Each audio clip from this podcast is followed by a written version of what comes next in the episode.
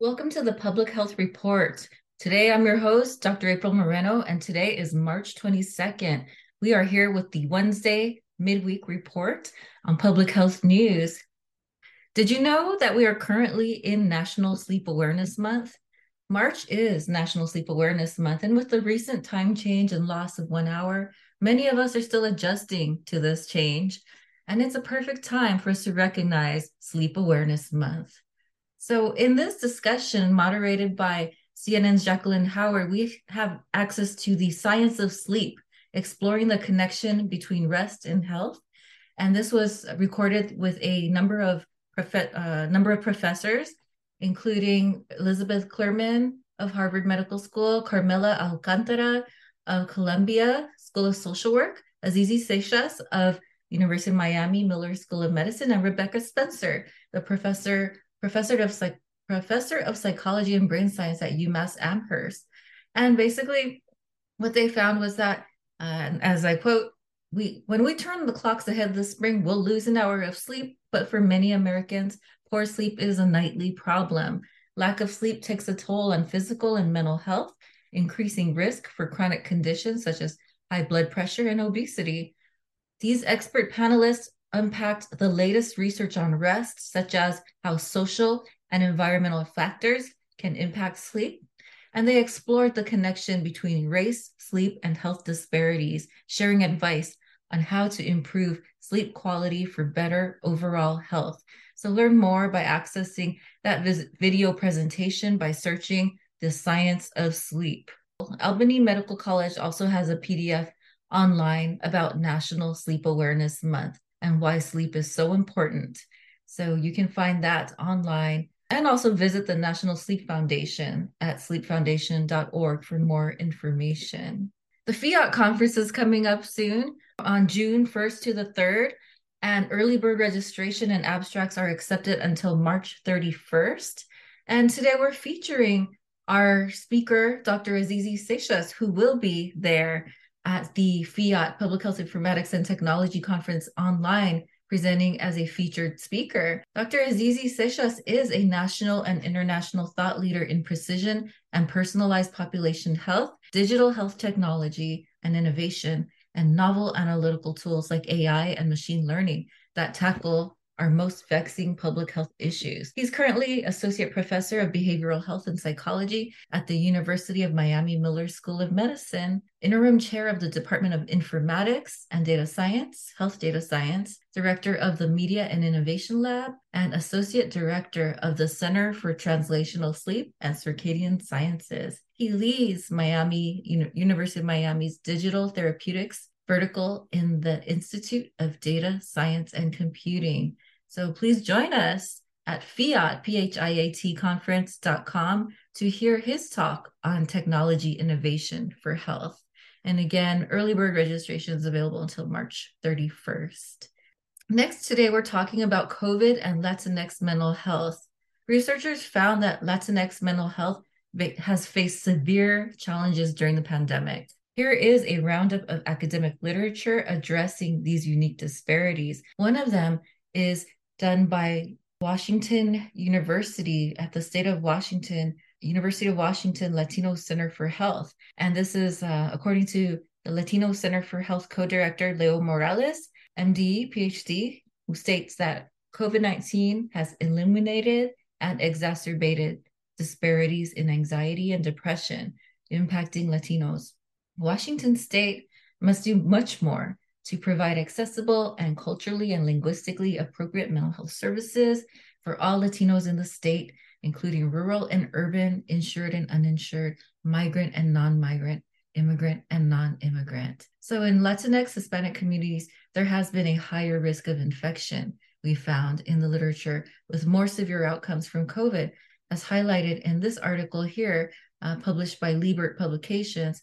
Um, the COVID 19 pandemic has especially laid bare the health inequities affecting immigrants of Hispanic and Latino, uh, Latina background, with recent reports indicating that Hispanics have the highest age adjusted infection rates than all other racial ethnic groups, and COVID cases are higher in areas with a larger proportion of Hispanics, undocumented individuals, and immigrants. Furthermore, Hispanics are at higher risk for SARS CoV 2 infection, hospitalization, and mortality. And that was by uh, Cameron Ormiston, Joy, Joylina Changong, and Faustine Williams on their editorial uh, in the Health Equity Journal on the COVID 19 pandemic and Hispanic, Latina, Latino immigrant mental health and why more needs to be done. These challenges are seen particularly among migrant communities and family members with different immigration statuses, where financial difficulties, lack of mental health services, and other challenges exist.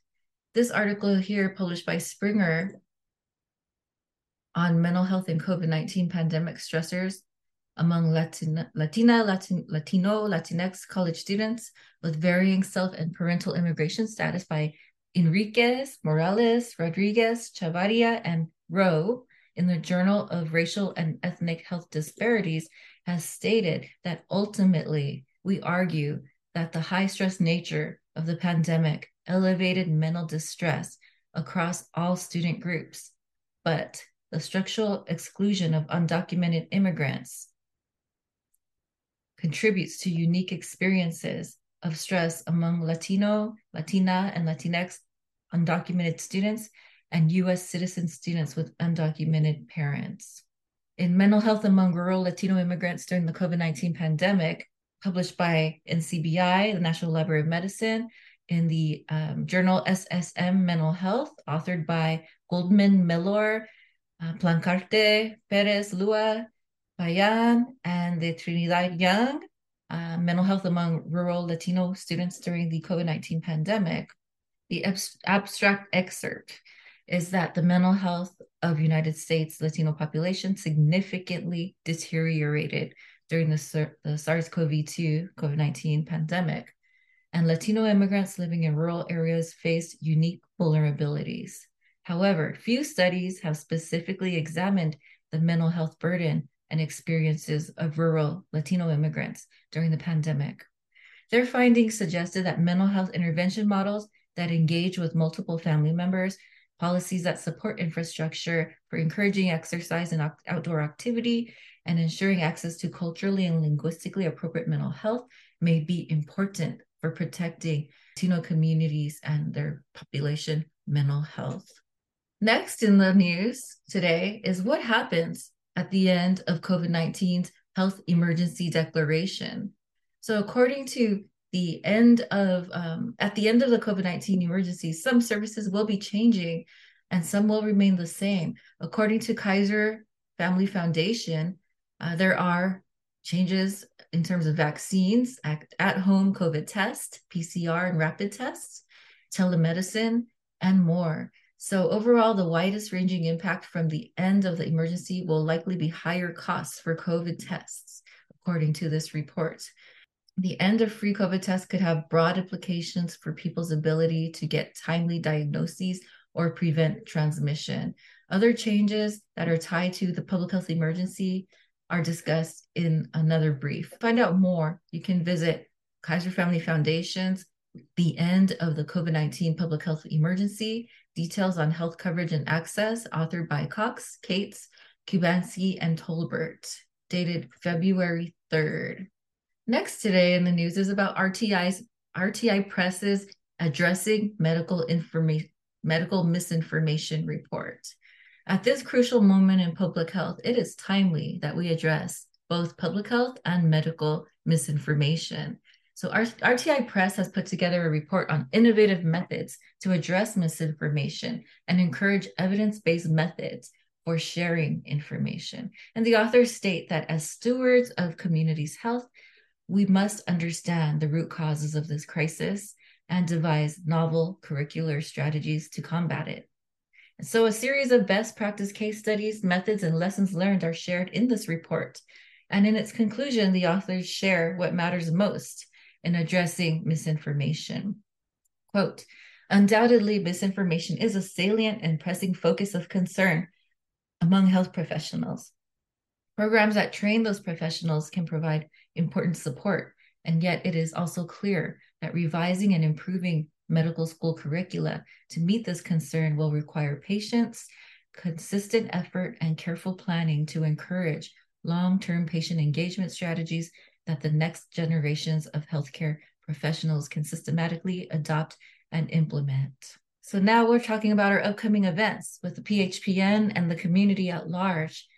Welcome. You're welcome to join us on uh, April 5th as we lead our first workshop on Spanish for community health. This is led by Ariel Reyes, who will be discussing, leading, and facilitating a conversation on vaccines and immunization.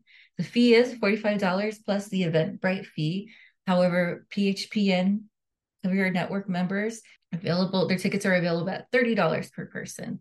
And the registration link is on our website at publichealthpodcasters.com slash events. Join us in our discussions led by fluent Spanish speaking public health professionals as we discuss various public health topics.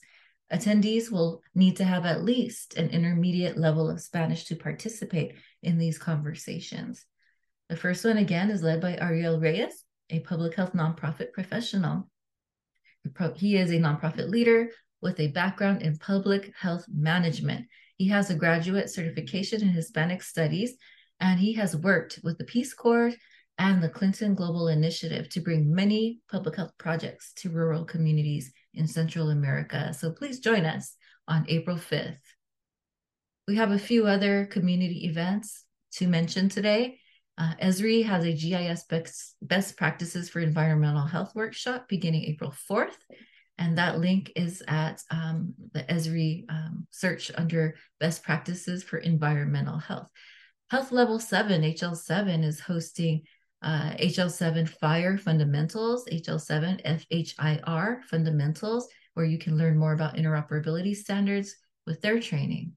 And then the UCLA Center for Health Policy Research has a workshop, a talk on the Native Hawaiian and Pacific Islander community on data within reach and how to center the NHPI community on Wednesday, March 22nd, today at 1 p.m. Pacific.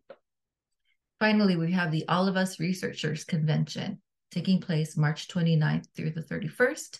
It is a, a free virtual event, and you can register by uh, looking at All of Us Researchers Convention. So, um, thank you so much for joining us for this episode of the Public Health Report for this midweek news update. And to learn more about us, visit publichealthpodcasters.com. Thanks for joining us.